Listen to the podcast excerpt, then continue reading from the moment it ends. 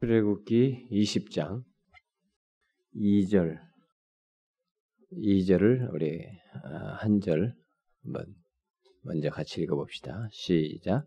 나는 너를 애굽 땅 종되었던 집에서 인도하여 낸 내 하나님 여호와니라. 여러분 뒤에 아, 레위기 한절 읽어봅시다.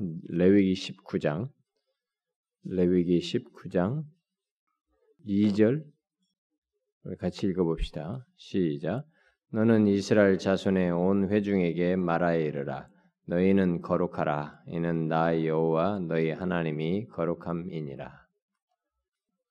아, 우리가 지금 이 성경을 어, 복음으로 복음의 시각에서 예, 창세기부터 예, 개관하고 있습니다. 아, 지난 시간은 아, 출애굽기 의 내용을 어, 다루면서 특별히 아마 주로 16장부터 19장 사이의 내용을 얘기했었죠. 특별히 그리고 19장 4절부터 6절의 내용을 가지고 하나님께서 이스라엘 백성들을 신의 산에 이끌어서 율법을 주신 배경에 바로 하나님의 은혜가 있다는 사실을 살펴보았습니다. 우리가 일반적으로 생각하기는 자꾸 율법을 율법과 아, 이 아, 하나님의 은혜를 대조적인 차원에서만 자꾸 얘기하다 보니까 아, 이 신의 산에서 율법을 준 하나님의 그 동기나 아, 역사적인 그 배경이 음, 우리를 속박하기 위해서 준 것으로 어, 생각하는 경향이 있는데 어, 역사적인 흐름을 잘 보면은 결코 그렇지 않다는 거죠. 하나님의 은혜가 그 배경에 있다는 사실을 우리가 보았습니다. 그러니까 하나님께서 신의 산에서 주신 율법은 흔히 많은 사람들이 생각하듯이 율법의 행위를 통한 구원을 말씀하기 위해서 주신 것이 아니고 하나님께서 아브라함에게 하신 약속을 이루시는 은혜의 행동으로서 어, 출애굽하신 것에 출애굽시킨 것에 연장선상에서 주신 것이다라고 했습니다. 그러므로 신의 산에서 주신 율법은 음, 은혜로 인해 하나님의 백성이 된 이후에 은혜로 하나님의 백성된 그 이후에 아, 그 하나님의 백성에게 주어진 것이고 이미 하나님 백성된 자에게 주어진 것이고 아, 따라서 아브라함에게 주신 언약에 의존되어 있는 아, 그리고 그것의 해설로서 어, 율법을 준 것이라고 볼 수 있는 것이죠. 여러분들 우리가 이 배경을 이해를 잘 해야 됩니다. 그래서 시내산에서 주신 율법을 아, 지난 시간에 말한 대로 아, 율법의 아니, 은혜의 연장선상에서 어, 보아야 한다라고 했습니다. 자, 계속해서 지난주 말씀에 이어서 하나님께서 주신 어, 율법의 이런 어떤 본질적인 내용, 의미를 생각해 보도록 하겠습니다. 아, 우리가 지난 시간에 19장 4절부터 6절 말씀을 통해서 보았다시피 하나님께서 신의 산에서 하신 첫 말씀은 그 그게 이제 19장 초도 말씀 아니었어요? 특별히 4절부터 6절 말씀이 그 첫 말씀은 구속을 얘기했어요. 자기 자신의 이제 은혜죠.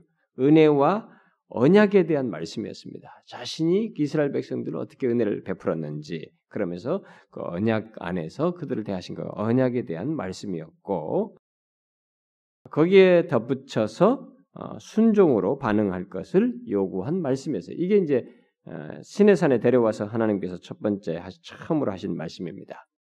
자, 아, 이제 하나님께서는 어, 이제 이어서 이 출애굽기 20장에 기록된 10계명 아, 곧 율법의 중심인 10계명을 주시는 데서도 같은 맥락이 작용하고 있습니다. 바로 은혜가 항상 우선이 되는 패턴을 동일하게 나타내시는 것을 보게 됩니다. 바로 오늘 우리가 읽은 이 10계명의 서두로서 거론되고 있는 이 2절, 오늘 본문 2장 20장 2절이 그것을 잘 말해 줍니다. 음? 10계명의 10계명만 생각하면 안 되고 10계명을 말하기에 앞서서 오늘 이 2절을 말했다고 하는 것을 우리가 아, 유념을 해야 됩니다. 아, 이, 이, 오늘 읽은 2절 이 말씀은 신의 산 율법에 대한 이해를 좌우하는 아주 중요한 말씀입니다. 이 말씀은 신의 산 율법의 내용을 말하기에 앞서서 하나님 자신이 이스라엘 백성들의 하나님이신 것과 그가 그들을 이미 구원하셨다는 사실을 선포하고 있습니다. 음? 나는 너를 애굽 땅 종되었던 집에서 인도하여 구원해 가지고 인도하여 낸 내 하나님 여호와 언약의 하나님 여호와이라고 하는 사실을 밝힙니다. 그래서 이스라엘 백성들의 하나님이시요 그가 그들을 구원하셨다라는 사실을 선포하고 있습니다. 율법은 여기 특별히 율법의 핵심이고 중심인 이 십계명이 바로 뒤에서 나오는데 율법은 바로 이런 토대 위에서 주어졌다는 사실을 아는 것이 아주 중요한 것입니다.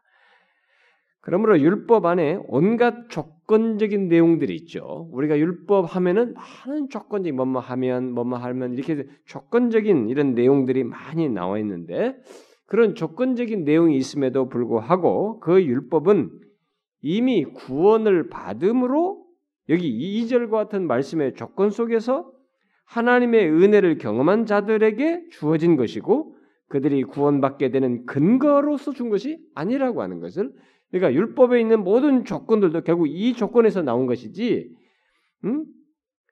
구원받게 하기 위한 근거로서 그런 조건을 말한 것이 아니라고 하는 것을 우리가 잘 알아야 됩니다. 하나님께서 이스라엘에게 순종을 요구하는 것은 이스라엘이 앞에 우리가 4장 그 23절에서도 어, 하나님께서 이스라엘 백성들을 이렇게 아들이요 장자라고 부르셨죠. 예, 이렇게 그 하나님의 선물로서 세워진 관계, 아들이요 이 장자로서의 관계가 있기 때문에 순종을 말씀하시는 것이지 이런 관계가 없는데 하나님께서 지금 말씀하시는 성격의 이런 순종이라는 것이 가능치가 않다는 것입니다. 여기 십계명도 똑같은 것입니다. 십계명도 바로 그런 맥락에서 하나님께서 주신 거죠. 하나님의 선물로서 세워진 관계에 근거해서 이 십계명이 주어진 것이지 지금 이스라엘 백성들과의 문맥에 보면은 그렇단 말이에요. 어, 이것이 십계명을 지킴으로써 그들이 구원을 얻게 되는 문제는 아니라 이 말이에요.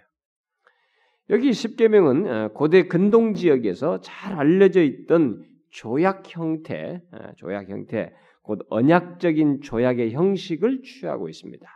우리가 언약이라고 하는 이 단어를 이해하기 위해서는 이런 내용들을 장황하게 좀 설명을 해야 되는 내용인데 여기서는 그냥 간단히 넘어가도록 하겠습니다.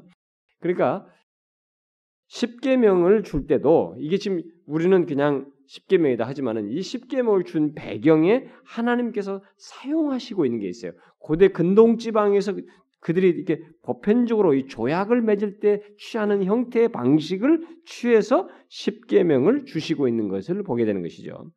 이런 형태의 조약에서 그 규정이나 요구 사항들이 있게 되는 것은 하나님께서 이런 언약적인 조약 형식에서 맺을 때 어떤 규정이나 요구 사항들을 예, 말을 하는데 그 규정이나 요구 사항들은 보통 이 고대 근동 지방에서 어, 떤 정복한 나라죠. 어, 정복한 나라나 이 제국의 왕이 이제 정복당한 피정복 국가에게 아, 이제 그래서 신하가 된 거죠. 그들의 신하가 된 그들에게 백성에게 부과하는 내용이죠. 음?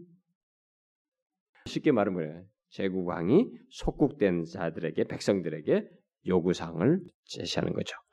바로 이런 언약 관계는 그 규정에 복종함으로써 유지되는 것입니다. 만약에 너희들이 이, 이 이렇게 에, 이 조건을 규정들을 지키지 않으면 이 관계는 언약 관계는 깨져버리는 것입니다.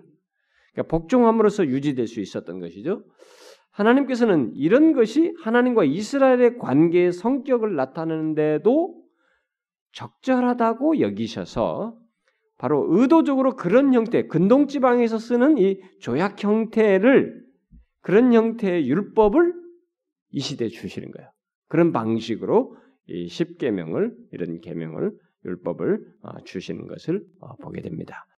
하나님께서 이스라엘을 구원 어, 또는 구속하시는 것은 그들이 하나님의 아들의 위치와 하나님과 교제할 수 있는 위치로 회복된다는 것을 의미하는 거예요. 단순하게 그냥 우리가 생각하기를 하나님 뭐 우리를 구원해 줬다 그게 아니고 이 구원, 이스라엘 백성들을 구원했을 때 그것은 하나님의 아들의 위치로 위치로 회복되는 것이고 하나님과 교제할 수 있는 위치로 회복된다는 것을 의미한다 이 말입니다. 그러므로 하나님과 교제하는 선물을 받았 받았다고 하면서 하나님과 교제하는 선물을 받았다고 하면서 동시에 그로부터 멀어져서 적의를 드러내는 일단은 적의를 드러내는 반발과 불순종과 적의를 드러내는 어떤 특징적인 삶을 지속한다는 것은 있을 수가 없는 것이에요. 그러니까 당연히 그들은 하나님과 이런 교제하는 선물을 받았기 때문에 그 선물을 받은 교제하는 선물을 이 하나님의 말씀에 그 그가 제시하는 것에 따름으로써 유지한다 이 말입니다. 그런 방식으로 율법을 주셨다 이 말이죠. 그래서 이 십계명의 첫 말씀은 어, 사실 뭐 그 다음에 모든 말씀을 이제 포함하고 있는 것인데 곧 너는 나 외에 다른 신들을 나 외에는 다른 신들을 내게 두지 말라. 어, 이게 3절에 나오죠. 음, 이 말씀은 하나님께서 바로 은혜를 이렇게 베풀 2절에 근거해서 그들을 구원하시고 그와 교제할 수 있는 구원하심으로써 하나님의 아들의 위치로 회복하시고 하나님과 교제할 수 있는 위치로 둔 상태에서 하시는 말씀이에요. 네, 그런 가운데서 어, 이 말씀은 결국 자신이 독점적이고 절대 주권적인 권한을 가지고 계신다고 하는 것을 시사하는 것입니다. 마치 그 군대 근동의 그런 조약 형태 방식 비슷하죠. 어, 이스라엘 백성들을 위해서 구원하셨기 때문에 거기에 대해서 자신이 독점적이고 절대적인 권한을 가지고 계시다는 것을 이런 것을 통해서 시사하는 거죠. 그러나 이 죄악되고 무지한 인간은 사실 이 말씀이 삶의 전 영역에서 어떤 의미를 갖는지를 정확히 알지 못하죠. 따라서 이스라엘 백성들은 이 명령에 올바르게 반응하는 것이 어떤 것인지를 제대로 알기 위해서 하나님의 계시를 필요로 하고 하나님의 계시에 의존해야 하는 것입니다. 바로 그것이 그런 차원에서 계시로 주신 것이 여기 율법들이에요. 신의 산에 주신 율법들인 것입니다. 하나님께서 주신 율법을 위시해서 모든 율법은 결국 하나님께서 언약을 통해서 그의 백성된 자들에 대해 가지고 계신 독점적인 권한을 그 권한의 내용을 계시하시는 것입니다. 하나님이 그런 위치에 있다는 것을 어, 권한을 가지고 계신다는 것을 계시하시는 것이죠. 물론 하나님께서는 모든 피조물에 대해서 똑같이 그런 독점적인 권한을 가지고 계십니다. 그러나 언약 관계는 언약 관계는 오직 택하신 백성들과만 갖는 것이죠. 어, 오직 택하신 백성들에게만 주신 선물이 이 언약 관계죠. 그러므로 율법의 요구들을 언약 관계에서 주셨다고 할 때는 바로 그런 차원에서 이해를 해야 되는 것입니다. 그러니까 율법의 요구들은 결국 결코 언약 관계 속에서 주신 것이지 독재적이거나 뭐 변덕스러운 것이 아니라는 것이죠. 음? 따라서 창조와 구속 가운데 갖고 계신 인간을 위한 하나님의 목적과 그의 성품에서 나온 것이 바로 율법의 아, 요구들인 것이죠. 그런 목적과 하나님의 성품을 반영하고 있는 것이 율법의 요구들인 것입니다. 그러니까 우리가 율법의 요구들에 대해서 계속 이 은혜의 context, 문맥이 흐르고 있다는 거죠. 이게 그것을 이해하는 게 굉장히 중요합니다. 또 율법의 요구들은 하나님께서 창조계 안에 세워 놓았지만은 인간의 죄로 깨져버린 하나님과의 완전한 관계를 재건하는 일의 성격이 어떠한가를 지적해 준 거죠.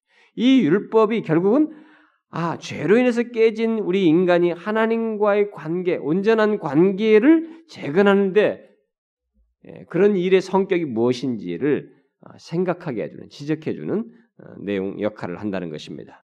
그러나 신의 산에서 주어진 율법은 그 당시 불완전하죠. 사실은 우리가 하나님 나라의 계시에 연관된 것이로서 이게 지난번도 앞에서부터 쭉 하나님 나라 연관져서 제가 얘기했습니다만 신의 산에서 주어진 율법은 당시 하나님 나라의 계시와 계속 연관성을 가지고 있습니다. 단지 하나님 나라의 계시가 점진적으로 발전해 가는 과정 속에서 그 과정의 한 부분이라고 볼 수 있는 거예요. 지금 이 순간도.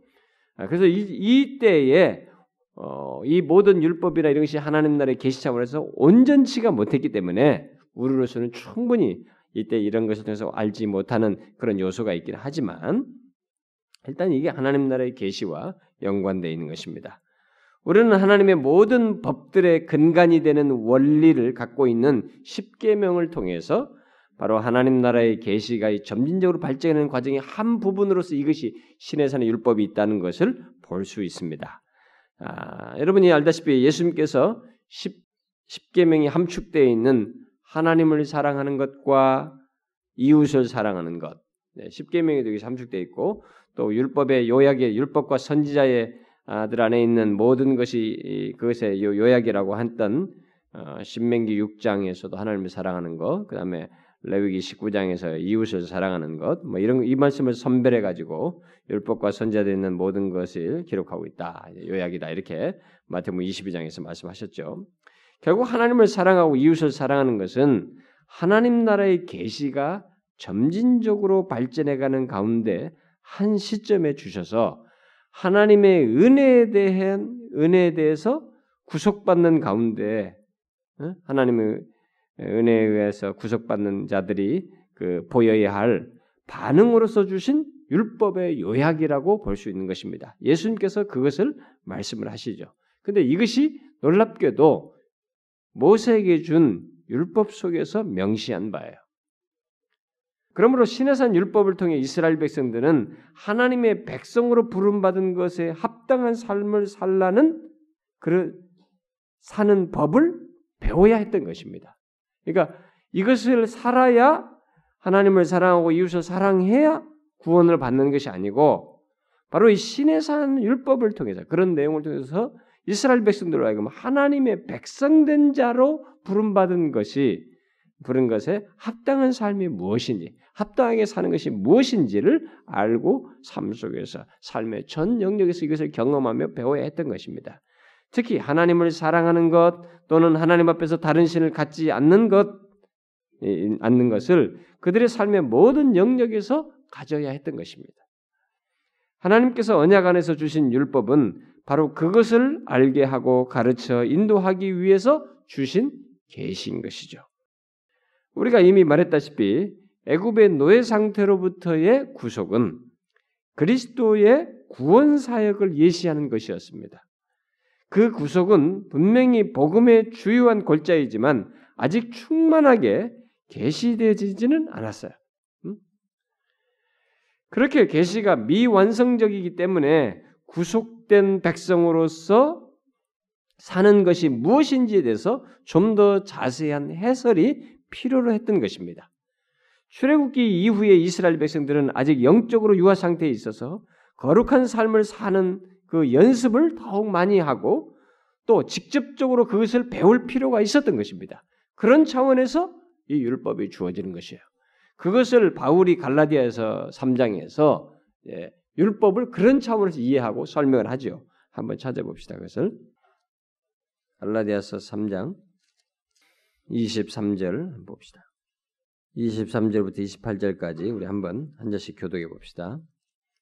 자, 믿음이 오기 전에 우리는 율법 아래 메인바되고 계시될 계시될 믿음의 때까지 갇혔느니라.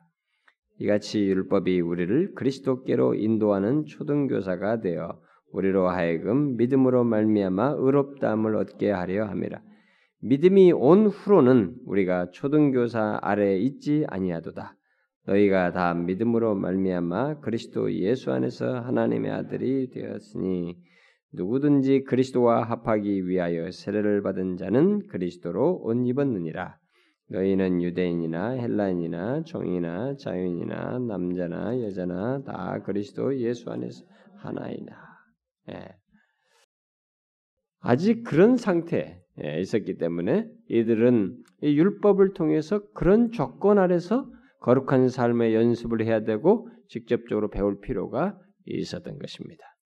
이스라엘 백성들은 이렇게 해야만이 어, 자신들이 애굽의 노예 상태로부터 해방되어 갖게 된 자유가 어떤 것인지를 배울 수 있었던 것입니다.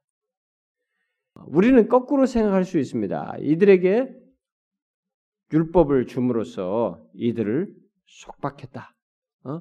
이들에게 구원을 주신다고 하는 것을 이렇게 더 속박했다. 이렇게라고 생각할지 모르지만 제가 지난 시간에도 마지막에 권위 문제를 얘기했었습니다만은 권위는 하나님의 권위 아래 있을 때만이 우리가 오히려 제대로 된 자유를 누릴 수 있다 이런 얘기를 했는데 사실 이 스라엘 백성들이 애굽의 노예 상태로부터 해방되어 갖게 된 이 자유는 이렇게 율법을 통해서 그들에게 그 자유를 제대로 누릴 수 있도록 가이드를 해주지 않으면 그들이 생각하는 자유라고 하는 것은 거의 방종이에요.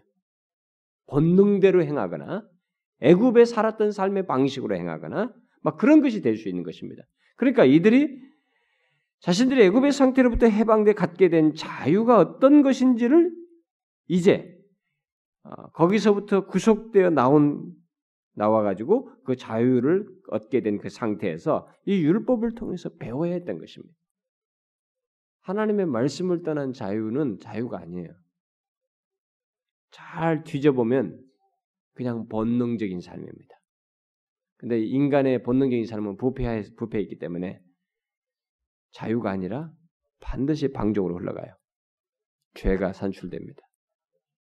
이들은 이것을 배워야 했던 것이죠. 자, 이제 그런 그 어, 그것을 위해서 일차적으로 주신 것이 바로 하나님의 법, 곧 율법이다라는 거죠. 어, 출애굽께서 그런 차원에서 죽은 것이 두 가지죠. 하나는 율법이고 또 다른 하나는 성막입니다. 음? 요게 이제 노예된 상태로도 해방돼서 갖게 된 자유가 어떤 것인지를 배우게 하기 위해서 주신 두 가지 출애굽기와 이 이제 레위기까지 연결됩니다만은 하나가 율법이고 하나는 성막이에요. 우리는 이 두 가지가 어떻게 그렇게 되는가라고 생각할지 모르지만 그걸 우리가 이제 잘 이해를 해야 됩니다. 성경이 아 이게 큰 문맥 속에서는 그런 의도로 이렇게 주어진 것이구나 이렇게 생각. 그 자체만 막 연구하고 하지 말고 그 두 가지가 바로 그런 큰 문맥 속에서 이스라엘 백성들에게 허락했구나. 구속받은 다음에 그들에게 그 구속된 자의 자유가 무엇인지를 알고 제대로 누리도록 하기 위해서 준 것이었구나라고 생각을 해야 되는 것입니다. 우리가 신약에서 말하는 율법에 대한 부정적인 표현들에 대한 인식을 가지고 이 출애굽기에서 이스라엘 백성들에게 율법을 주신 배경을 해석하면 안 됩니다. 어, 그, 그것은 우리가 좀 나중에 다시 어, 거론할 문제입니다만은 어, 갈라디아서에서 말한 것처럼 그들이 어, 율법을 어, 왜곡되게 어, 진짜로 속박의 개념으로서만 어, 이해하고 그 안에서 복음을 제대로 알지 못하고 믿음의 그 복을 제대로 누리지 못하는 이런 것들과 맞대어서 비교해서 얘기하고 있습니다만은 이 출애굽기 배경 속에서 주신 율법은 놀랍게도 우리가 흔히 가지고 있는 편견, 선입견과는 달리 노예 상태로부터 해방된 자의 자유 그것이 어떤 것인지 구속된 자의 자유가 어떤 것인지를 아, 배우게 하기 위해서 주신 것입니다. 첫 번째가 바로 율법이에요. 곧 하나님의 은혜로 하나님의 백성이 된 이후에 그 하나님의 백성된 자가 하나님 백성답게 살도록 하기 위해서 율법을 주셨다 이 말입니다. 하나님께서 이스라엘 백성들에게 말씀하신 것은 여러 가지로 하나님 자신의 성품을 반영하는 것입니다. 그러므로 하나님의 성품에 이스라엘 백성들이 신선하게 반응하는 것이야말로 그들이 하나님의 자녀인 것을 나타내는 것입니다. 그런 차원에서 이 율법을 자꾸 이해해야 됩니다. 또 하나님께서 주신 율법은 이미 하나님께서 그들의 조상들을 다루시며 애굽에서 행하신 활동을 통해서 계시하신 하나님 자신의 성품에 대한 지식을 더욱 풍요롭게 해석해 주는 것입니다. 그러니까 이, 이전에 자기들을 위해서 이렇게 하나님께서 능력을 이전부터 조상 때부터 행해오시고 또 출애굽할 때 애굽에서 행하신 이런 거 아 하나님의 능력을 그들은 본 것이 있단 말이에요. 근데 그 하나님의 능력에 대해서 그냥 그렇게 하나님이 행하신 거, 아, 하나님은 그런 분이시구나, 그냥 능력을 행하시구나, 권능을 행하신 분이나 이렇게 본 것으로 끝나지 않고 거기에는 우리가 6월절이나 이런 모든 내용에서 더 담겨진 것이 내용이 있었듯이 그 하나님은 구체적으로 어떤 성품을 가지고 계시고 그 하나님께 우리가 어떻게 반응해야 하는지를 더 구체적으로 알 필요가 있는 것입니다. 그런 것들을 구체적으로 해석해 주는 일을 해설해 주는 일을 율법이 한 것이에요. 신의 사는 언약에 대해 이렇게 이해하게 되면 어, 도덕적인 규정들을 우리는 어, 그렇게 크게 문제가 되지 않게 이해할 수 있습니다. 성경에 보면 십계명을 위해서 이 도덕적인 규정들이 많잖아요. 그런 것들은 바로 그런 맥락에서 이해할 수 있습니다. 물론 어떤 사람들은 출애굽기와 레위기에 나오는 각종 의식을 지키네. 의식에 관한 세부 사항들과 또 정하고 부정한 것들에 관한 수많은 규정들에 대해서 의문을 가질 수 있겠습니다만 그것들 또한 신의 산 언약의 전체 맥락에서 보면 됩니다. 신의 산 언약의 요지는 언약의 핵심과 사실상 같아요. 여러분 언약의 핵심이 뭐예요? 율법의 이, 이 출애굽기 나오는 이런 이것을 우리가 동떨어진 어떤 사람도 어떤 신학자는요. 이 아브라함 언약까지 딱 하고 이 모세 율법을 건너뛰어 버려요. 이것을 독립적으로 분리된 성격이 다른 것으로 나는 해석하는 사람도 있어요. 신학자들 중에. 그렇게 되면 안 됩니다. 이건 아브라함 언약, 은혜로 아브라함을 택하신 그에게 언약을 맺은 그 은혜로 맺은 언약의 연장선상에서 시행되고 있는 거예요. 일단 그 전체 역사적인 context는 그런 것입니다. 여러분 신의 산 아니 언약의 핵심이 뭐예요? 우리가 뭐 주제라는 말로도 그 말을 쓰기도 하는데 언약의 핵심이 뭡니까? 나는 너의 하나님이 되고 너희는 나의 백성이 될지니라. 그죠? 이 구절은 레위기에 뒤에 가서 나오지만은 너희들을 내 백성 삼을 것이다. 이런 표현들이 출애굽기에 다 나오기 때문에 지금 여기서도 음, 너희들은 내 백성으로 뭐 세상 삼을 것이다. 19장에서 말한 이런 내용들이 다 같은 면이기 때문에 신의 산 언약의 요지는 이 언약의 핵심과 같습니다. 사실상 같죠. 그리고 아, 그것은 아, 이런 사실은 하나님의 성품이 요구하는 바, 곧 우리가 두 번째로 읽었던 레위기 19장 2절이죠. 너희는 거룩하라. 나 여호와 너희 하나님이 거룩함이니라. 라는 것을 내포하는 것입니다.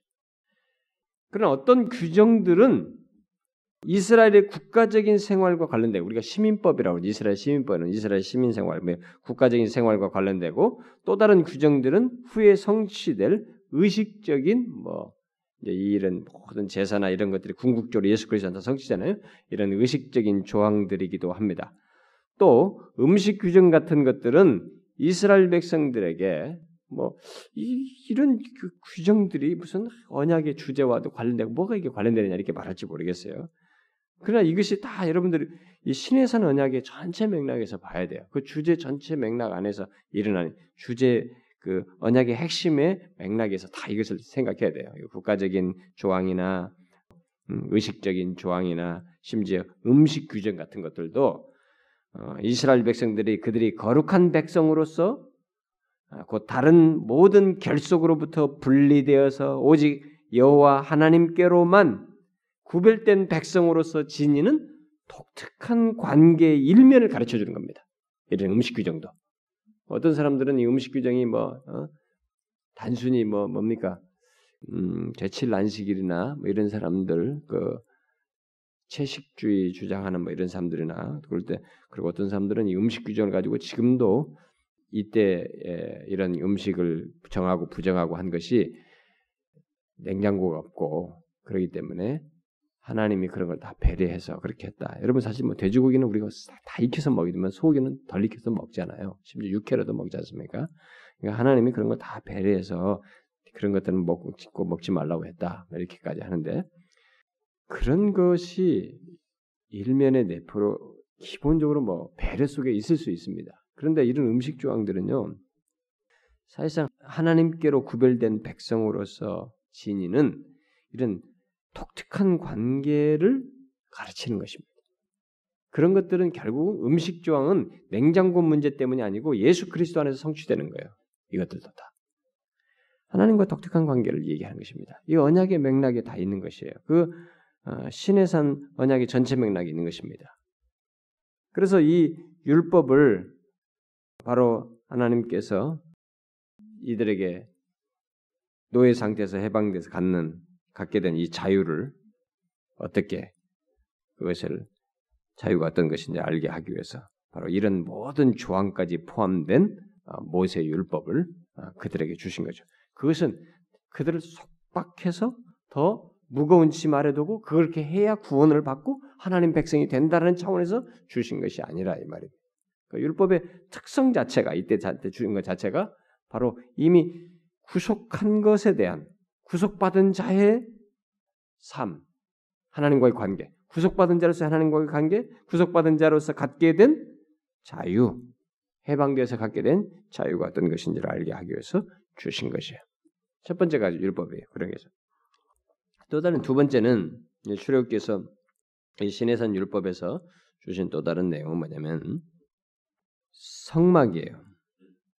에, 결국 축복의 약속을 이루기 위해서 주신 또 다른 방법이라고도 말할 수 있는데 주로 이 성막의 성막 건축에 대한 세부적인 내용은 출애굽기 25장부터 31장에 나오게 되죠. 그리고 출애굽기 35장부터 40장은 어, 성막을 건립하는 것에 대해서 내용이 나오고 그다음에 레위기는 성막에서 수행되어야 할 여러 종류의 제사들에 대해서 나오죠. 아, 그런데 그 성막에 대한 내용들은 성막의 전체적인 목적에 비추어서 보아야지 그 세부 사항 자체만 가지고 이 성막을 자꾸 해석하면 안 됩니다. 성막 해석하는 사람들은 어떤 사람들은 이 성막 모형도 너무 디테일하게 이 전체적으로 봐야 할 것은 놓치고 세부 사항 자체만 그 의미 부분 물론 그런 상징적인 의미들이 많이 있어요. 근데 그것만 자꾸 말하는 경우가 너무 많아요. 어, 근데 더 중요한 것은 전체적인 맥락에서 먼저 봐야 돼요. 어, 그 모든 세부 사항들의 이게 성막의 그 디테일하게 하나님 이건 이렇게 하고 저렇게 하고 막 상당히 상세한 내용이 나옵니다. 이런 어, 상세한 그 어, 세부 사항들의 그 부수적인 의미는 이스라엘은 하나님의 계시가 없이는 어떤 것도 마음대로 자기들이 임의로 만들거나 고안해내서 그걸 만들어서는 안 된다는 것입니다. 하나님의 계시를 따라서 모든 것을 해야 된다는 거예요. 하나님을 섬기는 것과 관련해서 그러니까 이 성막은 지금 하나님을 경배하는 거잖아요. 예배하는 것이잖아요.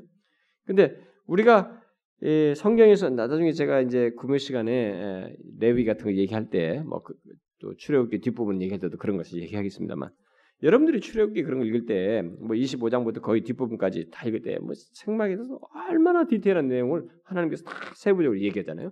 그걸 모세가 다 하나님부터 봤습니다. 그걸 다 그걸 기록에 남겨가지고 그걸 그대로 한단 말이에요. 아니 성막을 짓는데 뭘 이렇게 상세하게 일일이 다 얘기하시는가? 그리고 이게 좀 있으면 나중에 가면 성막으로 성전으로 바뀌지 않습니까? 예, 고정된 건물로. 근데 이게 이제 이동하면서 하는 성막인데 아니 이걸 하는데 뭘 이렇게 상세하게 이렇게 계시해 주시나? 그 제가 옛날에 어, 아무것도 무지했을 때 그냥 성인 때는 그런 거 읽을 때는 좀 아무 의미가 없어 보였어요. 그냥 빨리 지나가 그냥 대충 눈을 읽고 빨리 지나가 지나가야 할 그런 것으로 생각하면서 건너뛰고 그랬던 음, 어린 시절의 기억이 납니다. 근데요, 여러분 우리가 잘 알아야 됩니다. 이것은 하나님께서 아주 중대한 계시를 우리에게 아주 의미를 의미를 담은 계시를 우리에게 하고 있는 것입니다.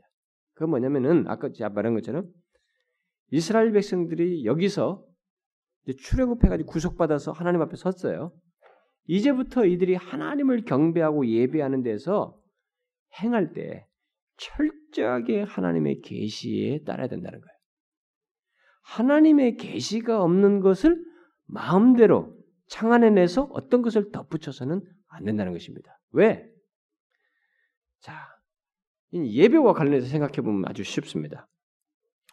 예배를 위한 어, 성경적인 보조품들을 성경에 게시되었던 상징성을 가지고 있는 상징적인 의미를 갖는 이런 어, 보조물들을 어, 하나님께서 이렇게 알려주신 그 형태에 완전히 일치되지 않는다면 만약에 하나님께서 가르쳐 주신 대로 하지 않는다면 인간의 마음이 어떻게 되겠어요? 여기서 인간은 수도 없이 다양성 있게 여기다 덧붙여 버립니다. 하나님의 성품을 반영하지 않을 뿐만 아니라 오히려 인간의 악한 성향, 부패한 성향을 반영한 다른 어떤 것들을 만들어서 덧붙일 가능성이 많은 거예요. 여러분 잘 보세요. 인간이 하나님을 경배하는데 이왕이면 하나님을 잘하겠다고 하는데 여기에 부패한 본성에 의해서 잘하겠다는 동기를 부패한 본성에 따라서 거기에 덧붙여 가지고 근데 그 부패한 본성이 뭐냐면 하나님 성인데 자기를 드러내 버린 거죠. 자기를 은근히 드러내는 이런 방식을 취하면서 뭔가 거기에 덧붙이고 더 멋있게 하고 찬란하게 하고 자기 생각할 때는 하나님은 이럴 거야 라고 하면서 많은 것을 창현해낼 수 있습니다. 그걸 사전에 차단하는 거예요. 여기 다 마음껏 하는 게 자유가 아니에요. 구속된 자의 자유는 바로 하나님의 자신의 모든 권한을 가지신 그분을 인정하는 가운데서 그 권위 아래서 모든 것을 누리는 것이어야 해요. 그래서 이런 성막에 대해서도 어, 디테일한 내용을 하나님께서 일일이 다 계시해 준 것입니다. 인간의 그런 어, 문제가 발생할 수 있기 때문에 예배를 위한 어떤 가시적인 보존물이나 형상들 또는 하나님의 형상을 만드는 것들 이런 것들을 아예 금지시킨 것입니다. 그게 이 첫 계명 10계명에서부터 먼저 크게 밝혀놓고 그것의 구체적인 것으로 성막을 만드는데 디테일한 내용을 얘기하는 거예요. 뭘 구체적으로 만들지 말라라는 것은 여기서 대, 뭐 이런 것을 대충 땅 아래나 뭐 하늘로 나 만들지 말라는 게 다 내포되지만은 그것이 특별히 하나님을 예배하는 영역에서 조금이라도 감미되지 않도록 하기 위해서 다 일일이 세부적으로 하나님이 계시해 주는 거예요. 저는 이런 거 볼 때요. 우리들이 하나님을 예배할 때 아, 예배를 인도하는 사람들이나 그리고 예배에 참여하는 사람들이 계속 신중해야 된다고 믿어요. 하나님이 이렇게 처음부터 이런 것들을 출애굽에서 직접 이스라엘 백성을 한 민족으로 모아놓고 자기 백성 언약 관계에 있는 자기 백성들이 함께 예배하는 것을 이제부터 정형화하면서 이런 걸 가르쳐 주고 있는데 거기서 그런 시점에서 처음에 바로 신의 산에서 언약을 주는 시점에서 이렇게 하셨다는 사실을 보게 될 때 우리는 이런 하나님의 중심을 헤아릴 필요가 있다고 봐요. 뭐겠어요? 저는 하나님을 예배하는 데 있어서 이렇게 우리의 부패한 본성이 드러나거나 우리 자신들이 드러나거나 이렇게 뭔가 가미되는 거 있잖아요. 인위적이고 인간적이고 이런 것이 가미되는 거. 이런 것들을 대단히 신중해야 된다고 봐요.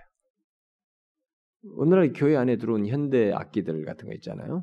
사실 이런 거 오늘날 우리가 열 뭐 이 경배와 찬양 시스템도 제가 옛날에 얘기했지 않습니까? 고작 해봐야 1960년대 들어온 거예요.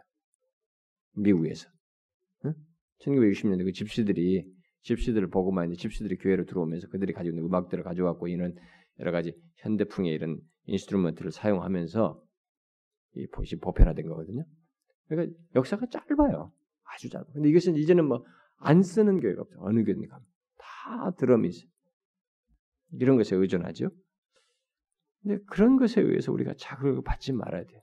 그러면 상대적으로 그것이 없는 사람, 그것이 없는 교회는 찬양을 맥없이 해야 되느냐.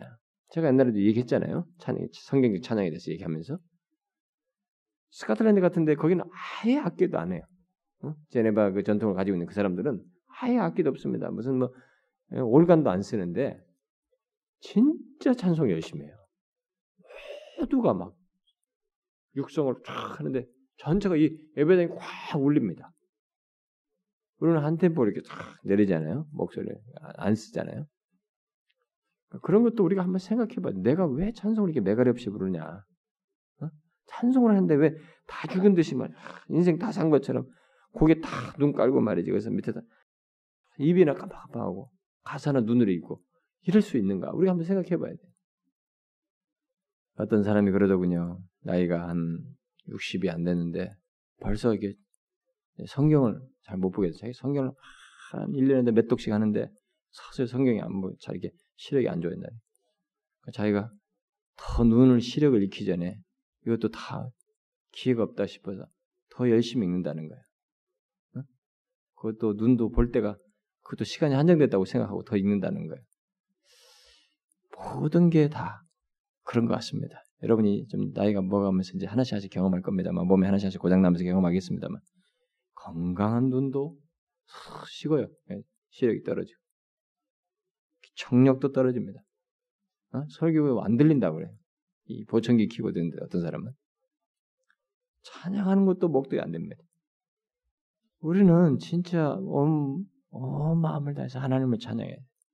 이런 다른 외적인 것에 자극을 받아가지고 그렇게 할 이유가 아니에요. 인간적인 이런 것들에 자꾸 의존하는 습관이 돼가지고 가지고 가끔 어디 지방에서 올라온 사람들이 우리 교회 왔다가 다 놀라는 게 그 중에 하나가 뭐냐면 야 어떻게 무슨 뭐 찬양 그런 게 뭐 이렇게 좀 뭐가 좀 시원찮다. 예, 뭐가 있어야 막 있다고 생각하는 거예요. 그러니까 조미료에 길들여진 거죠. 예? 부가된 이 맛에 길들여진. 예, 그런 식의 찬양에 사람들이 길들여져 있는 거예요. 가사를 가지고 내 전인격으로 하나님을 찬양하는 것에 대해서는 사람들이 잘 몰라요. 여러분들이 출애굽기의 성막에 대한 모든 내용을 볼 때, 이 디테일한 내용을 볼 때 계속 그 생각해야 됩니다. 와, 하나님이 이렇게 치밀했구나.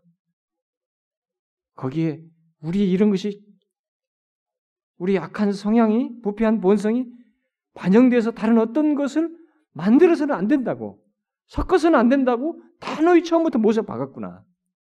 그게 구속된 자의 자유로서 말씀한 거구나. 내 마음대로 하는 게 자유가 아니라 구속된 자의 자유는 하나님이 이렇게 정한 것 안에서 하나님을 하나님으로 인정하는 그런 예배를 온전히 드리는 것을 자유로 말씀하셨구나. 라는 것을 알아야 됩니다. 성막의 모든 것은 하나님과의 관계를 알기 위해서 완전히 하나님의 계시에 의존해야 한다는 거예요. 그래서 그 가운데 주어진 계시로 주신 이 성막의 설계나 형태는 세부 사항들은 이미 구속되었으나 아직 죄 죄악된 언약 백성인 이스라엘의 영적 상태에 의해서 그런 걸 다 간파해서 예, 그림같이 예, 묘사해 준 거죠. 구체적으로 확실하게. 그래서 여러분들 그 성막은 대략 이렇게 그려볼 수 있죠. 음, 예, 그러니까 이 성막을 주었으면서도 이들이 아직 구속됐지만 아직도 이 죄악된, 이 실수할 수 있고 자기 부패한 것을 섞을 수 있고 얼마든지 그럴 수 있는 그들의 영적 상태를 다 고려해 가지고 하나님께서 일일이 치밀하게 한 것이에요. 그래서 이 성막을 세울 때도 성막 사방 주위를 이렇게 각 지파별로 다 있기도 하지만은 성막 사방 주위를 둘러싸고 있는 높은 울타리를 세웠죠. 울타리 그리고 울타리 안에 뜰도 두는데 울타리 안에 뜰은 안에 두고 밖에 둘잖아요. 뜰을 이 울타리 안에 뜰은 죄인들과 거룩하신 하나님 사이에 죄로 인해 분리가 생겨났다는 그 사실을 시사해 주는 거예요. 네? 그런 걸 시사해. 그리고 그 뜰, 뜰의 울타리에는 예, 처음에 하나 첫 번째 한, 입구가 한 군데 있죠. 입구가 있고 그 입구는 예, 성막의 문을 향하도록 어, 이렇게 마주보게 돼 있는데 그 입구 바로 안쪽에는 들어가자마자 재단에 예, 놓여 있게 되죠. 어, 거기서 예, 회개하는 예배자는 피를 흘리게 되게 되는데 피를 흘리게 되면 성막에 들어갈 수 있게 됩니다만은 반드시 자기가 들어가는 게 아니라 대리인을 통해서 들어가게 되죠. 어, 바로 이제 제사장을 통해서 들어가죠. 이스라엘 사람인 제사장이 그 백성을 대표하는 대표해서 들어가게 됩니다. 어, 그 성막 안으로 들어갈 수 있게 됐죠. 하지만 그들도 제사를 드린 후에 성막 앞에 있는 물두멍에서 어, 자신을 깨끗하게 하고 나서야 비로소 들어갈 수 있게 되죠. 성막 안에는 등잔대, 등잔대와 그 다음에 뭐 진설병을 놓는 상, 또 분양단이 있죠. 그리고 이 성막의 그 안쪽에는 휘장으로 칸막이가 되어 있는데 거기에는 정방형의 그 방인데 그게 바로 이제 지성소라고 흔히 말하는 그곳이죠. 그 안에 언약궤가 법궤가 들어 있죠. 자, 뭐 제가 간단하게 성막 얘기인데 이런 구조를 통해서 한몇 가지 중요한 진리를 우리에게 말해주죠. 음. 하나는 하나님께서 자기 백성들 가운데 살면서 그들과 만나려 하신다는 것입니다. 이 성막을 딱 밖에 울타리 주고 성막을 두는데 이게 열두 지파가 넷, 셋, 셋, 셋, 이가 열두 지파가 둥그렇게 있잖아요. 백성 가운데 있는 것입니다. 그래서 하나님께서는 자기 백성들 가운데 살면서 그들과 만나려고 하신다는 것을 나타내죠. 이 성막을 통해서 또 다른 하나는 죄가 사람들을 하나님으로부터 분리시키고 있다는 것을 말해주죠. 어? 죄가 사람들을 하나님부터 분리시키고 있다는가. 한 가지 더 중요한 진리가 있는데 그것은 하나님께서는 제사와 제사장의 중보적 직분을 통해서 화목의 길을 제공하신다는 것입니다. 이것을 성막을 통해서 보여주는 거죠. 시내산에서 제정된 제사 제도에 속죄에 대한 어떤 분명한 신학적인 진술이 아, 이게 덧붙여 있지 않, 않지만은 그것의 함축된 의미만큼은 아, 분명하죠. 아, 그것은 제사 제도를 성실하게 적용하는 것이야말로 하나님께서 보시기에 연락할 만한 것이고 죄의 사죄를 가져온다는 것입니다. 이스라엘 백성들이 구속된 자로서 가져서 구속된 자로서 하나님과의 관계 속에서 하나님 백성답게 사는 삶에는 바로 이것이 있다는 거예요. 성막 그리고 제사 제도를 통해서 하나님과 교제하는 것 그리고 죄의 사죄함을 받는 것 이게 있다는 것입니다. 뒤에 이제 레위기 뭐 1장부터 6장에 언급되는 다섯 가지 주요 제사들이 나오는데 그것들은 하나님과의 교제의 회복과 화목을 표현해 주는 것이죠. 거룩하신 하나님 앞에서 죄를 범한 자들로부터 시작해서 그 제사들의 각기 다른 측면들이 제사를 드리는 자 대신에 어, 희생 제물을 바치는 제사, 또 죄를 덮는 것, 곧 속죄하는 것, 잘못을 당한 사람에 대한 보상, 하나님께 대한 순종과 헌신, 그리고 음식을 먹음으로써 하나님과의 교제를 가리키는 것 이런 내용들이 나옵니다. 근데 여러분들 이게 다 뭡니까?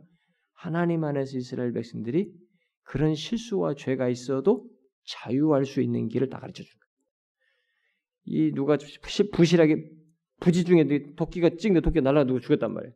그것 때문에 사람이 묶이잖아요. 이제 모든 것에서. 그로부터 다 자유할 수 있는 길들 가르쳐 주는 거예요. 그러니까 우리가 그 문맥에서 이런 걸 다 봐야 되는 거예요. 속박이 아니에요. 하나님의 백성들의 모든 얽힐 수 있는 것들을 하나님 안에서 자유할 수 있는 길들을 가르쳐 주는 것이. 이게 다 율법이에요. 특히 레위기 6장에 있는 속죄일의 의식은 하나님께 연락되는 방편으로서 대속죄적인 제사를 잘 나타내주고 있죠. 응? 대속죄적인 제사를. 이렇게 해서 성막과 제사는 구속받은 죄인이 거룩하신 하나님과 갖게 되는 관계를 묘사하고 그 관계에 영향을 미치게 되죠. 하나님께서는 자기 백성들 가운데 거하십니다. 그러나 그분께 나아가는 길은 오직 죄에 대비 죄에 대해 연락할 만한 제사를 드리는 중보자를 통해서만 가능하다는 것입니다. 이것을 이때부터 이렇게 계시로서 주어서 실행하게 합니다. 그렇게 하면서 온전한 중보자이신 예수 그리스도를 계속 바라보도록 하는 것입니다. 그래서 이 모든 이 출애굽 어, 신해산 언약에 준 이 모든 이 내용에는 그런 복음적인 내용을 담고 있는 것이죠. 이런 면에서 출애굽기의 율법과 성막은 하나님 나라의 계시의 발전 과정의 한 부분을 말한다고 할 수 있는 것입니다. 자, 여기에 덧붙여서 우리가 한 가지 더 생각할 것이 있습니다. 그것은 여기 출애굽기에서 율법을 어길 때 그에게 주어지는 형벌에 대한 것입니다. 내려지는 형벌에 대한 것입니다. 율법은 율법을 어기면 중벌이 따르게 되는데 아, 중벌이 따르는 것을 말하고 있는데 그중 가장 심한 형벌이 죽음이나 아, 파문이죠. 그러므로 하나의 국가인 이스라엘이 하나님의 축복을 누리려면 율법을 신실하게 지켜야 됩니다. 제가 다시 말합니다. 구원을 얻기 위해서 율법을 지켜야 아니고 하나님의 축복을 누리기 위해서 율법을 신실하게 지켜야 하는 것입니다. 이 사실로 인해서 신명기 뭐 28장 같은 내용을 들어서 어, 구원의 축복들은 율법을 지킴에 대한 상급이라고 잘못 해석할 수 있는데 그렇지 않죠. 우리가 여기서 주목할 사실은 신약이 똑같은 조건에서 어떤 사람들이 지금 이, 이, 이, 뭐 제가 나중에 이제 율법과 복음에서 설명할 때더 덧붙일 내용입니다만은 신약 성경에도 보면은 똑같은 조건들을 제시하고 있어요. 그러면서도 신약의 가르침 가르침인 은혜로 구원 얻는다는 원리를 여전히 강조하고 그것을 깨뜨리지 않고 깨뜨리지 않은 채 강조하고 있습니다. 여러분 신약 성경에도 그런 게 많이 있죠. 어떤 것들을 지키라고 합니다. 마치 조건적인 것처럼 얘기해요. 그런데 그것이 그 조건을 지킴으로써 구원을 얻는다는 얘기가 아니고 은혜로 구원받은 자로서 그런 걸 지키도록 얘기를 합니다. 여러분 그런 성경이 참 많죠. 제가 다 일일이 찾아 읽을 수 없습니다만은 뭐 예를 들어서 에베소 4장 1절 같은 경우에 우리가 흔히 말하잖아요. 부르심이 합당하게 행하라. 응? 아, 부르심이 합당하게 행할 것들이 많습니다. 응? 고린도전서 6장 같은 것에도 보면은 어? 너희들이 어떻게 거룩하게 살아야 되는지 그런 내용들을 말하죠. 아, 이렇게 구약 성경이나 신약 성경 모두가 하나님의 백성은 부르심에 합당하게 거룩함을 나타내야 한다는 원리를 적용하고 있습니다. 그러므로 이 하나님의 계시의 원리는 이 계시의 원리를 고의적으로 경시한다면 그것은 우리가 하나님의 백성에 속하지 않았다는 사실을 말하는 것이에요. 구약이나 신약이나 똑같습니다. 하나님의 백성된 자는 백성다운 삶을 살 것을 부르심이 합당하게 거룩한 삶을 살 것을 얘기하는 거예요. 그런데 만일 어떤 사람이 그것을 고의적으로 그 계시를 그 원리를 거부하고 그렇지 거룩한 삶을 살지 않는다면은 그 사람은 하나님의 백성에 속하지 않았다는 것을 말해주는 거예요. 구약과 신약 성경에서 우리는 어떤 것의 근본적인 원인과 방편적인 원인 간의 구별이 있는 것을 보게 됩니다. 근본적인 원인, 방편적인 원인. 그러니까 우리는 믿음이 없이는 구원을 받을 수 없어요. 응? 그러나 반면에 우리가 믿음 때문에 구원받는 건 아닙니다. 그렇죠? 믿음은 방편일 뿐이고 구원의 근거는 예수 그리스도 그분의 의로움이요 그분의 구속 때문입니다. 마찬가지로 우리는 거듭남이 구원의 근본적인 원인이나 근거라고 말하지 않습니다. 만일 그것이 근거라면 그리스도께서 죽으실 필요가 없는 거예요. 구약 성경과 마찬가지로 신약 성경도 우리가 선한 행위, 뭐 예를 들어서 언약을 지키는 것 없이는 구원받을 수 없지만 그 선한 행위에 근거해서 구원받는 것은 아니라고 말하고 있죠. 어. 그 선한 행위에 근거해서 구원받는 것은 아닙니다. 그러므로 신약과 구약 성경에서 거룩하라는 요구는 이미 하나님께서 구원을 베푸셨다는 것에 기인하는 거예요. 그러니까 제가 뒤에 가서 나중에 율법에 대해서 얘기할 때 이 부분을 다 거론해야 되지만 이 율법이 처음 주어진 이 문맥 속에서 율법을 이해하는 것이 굉장히 중요하기 때문에 제가 여기서 이런 걸 설명하려고 하는 것입니다. 수많은 사람들이 오늘라도 예수 믿는 많은 사람들이 성경에서 하나님께서 뭘 하라 이렇게 얘기를 하는 거 있잖아요. 너희들은 합당하게 행하라, 뭐 이렇게 순종하고, 뭐 어떻게 하고, 전적으로 뭘 어떻게 하고 드리고, 뭐 이렇게 이렇게 하라고 하는 일종의 명령에 해당하는 것이 많이 나오지 않습니까? 바울의 서신으로 말하면은 주로 그러므로 너는 뭐뭐 하라라고 하는 그래서 로마서 같으면은 로마서 12장 이후에 그러므로 뭐뭐 하라는 것이고, 어, 에베소 같으면 4장 이후의 내용이고 이렇게 앞에 뭔 내용 말한 다음에 그러므로가 자꾸 나오면서 뭐뭐 하라라고 하는 내용이 나오죠. 소위 여기서 어, 선한 행위에 해당하는 것, 언약을 지키는 것에 해당하는 이런 것들이 나옵니다. 그 하나님께 순종하라는 이런 내용들이 나오죠. 그런데 여러분들이 그런 내용을 어떻게 듣는가를 체크해 보셔야 됩니다. 그런 내용을 어떻게 듣습니까? 일종의 이런 거룩하라는 요구를 여러분들이 어떻게 듣느냐는 거예요. 그걸 해야 여러분들이 구원을 받기 때문입니까? 그렇지 않죠. 그렇게 한다 그러면 이 하라고 하는 내용들이나 어떻게 하지 않으면 안 되는 이 조건적인 내용들은 진짜로 무겁습니다. 아무도 그걸 이뤄낼 사람이 없어요. 그럼 뭡니까? 여기 있으면 이런 모든 율법에 주어진 배경이 어떻게 돼요? 구속된 자에게 준 거잖아요. 그들에게 요구한 것이 거룩하라는 거 아니에요? 순종하라는 거 아니었습니까? 이미 하나님께서 구원을 베푸셨기 것에 기인해서 거룩하라고 한 것입니다. 우리는 그 차원에서 그 모든 것을 듣는 것이에요. 자기 자신을 그렇게 봐야 되는 것입니다. 모든 말씀을 그 차원에서 여러분들이 듣고 있는지를 봐야 됩니다. 구속을 통해서 얻게 된 새로운 삶은 하나님과의 관계 속에서 그의 성품을 드러내는 삶이에요. 그런데 그 하나님과의 관계 속에서 그의 성품을 드러내는 길을 말하고 있는 것이 바로 율법이에요. 예수 그리스도로 말미암아 구속함을 얻었습니까? 그렇다면 그 관계 속에서 사는 것이 무엇인지 그는 알 것입니다. 그 사람은 그것을 알 거예요. 그것은 바로 구속받은 백성답게 사는 것이에요. 곧 하나님과의 관계 속에서 그의 성품을 드러내는 결국 드러내도록 주신 그의 말씀을 따라서 사는 것입니다. 여러분과 저는 이 땅에 사는 인생의 기간 동안에 하나님의 말씀을 쫓아 행하는 것이 있습니다. 이것이 왜 그렇습니까? 그리스도께서 우리를 구속하셨기 때문에 그래요. 이렇게 해야 구원받는 것이 아닙니다. 이런 면에서 알미니안 신학이 상당히 심각한 문제를 야기시키는 거예요. 인간에게 모든 권한을 이양시킨 그런 신학들이 심각한 문제를 야기시키는 것입니다. 하나님과의 관계 속에서 그의 성품을 드러내도록 주신 그 모든 말씀을 따라서 사는 것은 구속받은 백성이기 때문입니다. 이런 면에서 볼 때 하나님의 율법 또는 뭐 오늘 지금 말하면 하나님의 말씀을 따라 사는 것은 결국 은혜 안에서 사는 삶이에요. 은혜 안에서 사는 삶입니다. 아니 은혜 안에 있는 자만이 그렇게 살 수 있어요.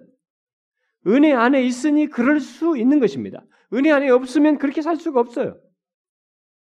하나님이 말씀하시는 것을 기꺼이 따르려고 하는 의도를 가지고 적극적으로 능동적으로 할 수가 없는 것입니다. 우리는 이 사실을 기억하고 율법을 봐야 되는 것이죠. 하나님의 말씀을 보고 드려야 되는 것입니다. 그래서 참된 신자는 자신이 하나님의 말씀을 듣고 따르고 순종하는 것의 동기가 하나님께서 구속하셨기 때문에 그 구속이 자신의 동기가 되어서 능동적으로 하는 것입니다. 복을 받기 위해서도 아니에요, 사실은. 뭔가를 쟁취하기 위해서도 아닙니다. 어, 제가 다음 시간에 한번 이 레위기나 출애굽기를 다시 연관지어서 한번 더 덧붙일 문제가 있겠습니다만은 조금 여러분들이 아, 율법이 나오니까 또 복잡하다. 법 하면 우리가 거부 반응이 심하잖아요. 법 하면요. 굉장히 그래서 이게 좀 딱딱하고 그렇다고 생각할지 모르지만 제가 그래서 자꾸 반복하고 반복해서 중간중간 또 반복해서 얘기하고 있는데 이 처음에 이스라엘 백성들을 구속하고 나서 시내산으로 다 모이게 해가지고 여기서 하셨던 하나님의 이 동기와 여정, 과정을 우리가 놓치지 말아야 됩니다. 하나님이 주신 율법에는 은혜라고 하는 중대한 배경이 있어요. 우린 그 시각에서 하나님의 율법을 봐야 되고 하나님의 말씀을 들어야 됩니다. 아시겠죠, 여러분? 여러분들이 하나님의 말씀에 왜 기꺼이 순종할 수 있습니까? 순종하고 있습니까? 기꺼이? 한다면 무엇 때문이며 안 한다면 왜 못합니까? 그걸 보셔야 됩니다. 구속의 은혜 때문이에요. 하나님 백성 되었기 때문에 그런 것입니다. 하나님 백성 되지 않은 사람은 못해요. 못하게 돼 있습니다. 따라올 때 한계가 있는 것입니다. 여러분 광야에서 보세요. 따라온 사람들 중에. 아, 저는 여러분과 제가 짤막한 인생, 그렇게 길지 않은 인생, 왜 오늘 내가 교회 나와서 하나님을 섬기고 예배하고 신앙생활하고 이렇게 주님의 말씀을 쫓아 행하는지 여기에 큰 무게추처럼 이 구속의 은혜 때문이라고 하는 확고한 답이 있어서 여러분들이 신앙생활을 해야 되고 말씀을 쫓아 행하는 것이 있어야 된다고 믿습니다. 여러분 오뚜기 보면 밑에가 덩어리가 크잖아요. 어떻게든 흔들리지 않잖아요. 신자는 그 덩어리가 있는 것입니다. 뭐예요? 구속의 은혜예요. 구속하셨다는 것입니다. 이것 때문에 우리는 이것 때문에 계속 넘어지지 않고 주님이 길 뒤를 쫓아가는 것입니다. 말씀을 쫓아 행하는 거예요. 그게 신자의 삶이에요. 율법 우리에게 무겁지 않습니다. 왜? 설사 못 지키더라도 은혜 안에서 주신 것이에요. 이것은 합당하게 살기 위해서 준 거예요. 이것이 나의 운명을 좌우하는 구원을 좌우하는 문제가 아니기 때문에 무거울 수가 없습니다. 그래서 이 요한일서에서 말하자면 무거 계명 무거운 것이 아니라고 말하지 않습니까? 신자에게는 무거운 것이 아닙니다. 여기서 여러분들 태도를 분명히 하셔야 됩니다. 모세에게 시내산에 불러가지고 주신 율법에 대한 이해, 이 첫 동기를 이해하고 먼저 이런 이해를 가지고 율법을 보고 그 다음에 율법에 대한 오형이나 율법의 한계라든가 그 제한성 이런 것들을 뒤따라서 이해를 해야 된다 이 말입니다. 자, 기도합시다. 하나님 아버지 감사합니다. 우리가 구속한 이후에도 그 구속된 자의 자유를 제대로 누릴 수 없고 누릴 줄도 몰랐던 우리들에게 바르게 그 자유를 누릴 수 있는 길을 제시하기 위해서 우리에게 하나님의 율법을 주시고 죄로 인해 실패해도 하나님과의 관계 속에서 회복되는 길을 제시해 주어서 그 자유를 제대로 누릴 수 있도록 하기 위해서 성막을 제공하신 이런 하나님의 깊은 의도를 율법을 주신 의도를 우리가 잘 알고 하나님의 율법에 대해서 온전한 마음으로 반응하며 순종하는 저희들 되기를 소원합니다. 주님 주신 말씀들을 우리가 무겁게 여기거나 거북스럽게 여기는 마음 없게 하여 주시고 그리스도의 구속의 은혜 안에서 기꺼이 능동적으로 어, 하나님 백성답게 살기 위해서 지키고 따르고자 하는 그런 열망과 소원 속에서 따르는 저희들 되게 하여 주옵소서.